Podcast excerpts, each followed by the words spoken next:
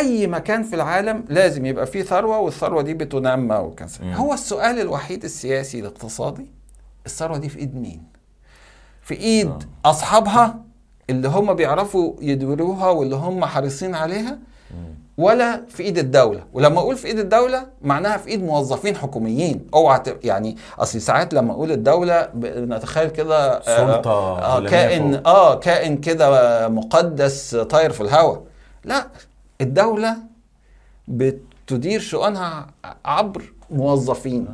مين الموظفين؟ هم اللي انت بتشوفهم دول. هم آه، آه، اعتماد وعنايات و حكومية. هم هم دول هم دول الحكومة. هم دول اللي هيديروا الفلوس. هم دول اللي هياخدوا القرارات. ف ف آه، مش منت... مش م... م... لم ينتقهم أحد على حسب مهاراتهم. مهاراتهم. دي واحد. الأقدمية، آه. دي واحد. والتاني إن هو بياخد قرار فيما لا يملك فمش همه. يعني. آه ممكن يكون حريص إنه لا وعنده ضمير وبتاع بس مش همه.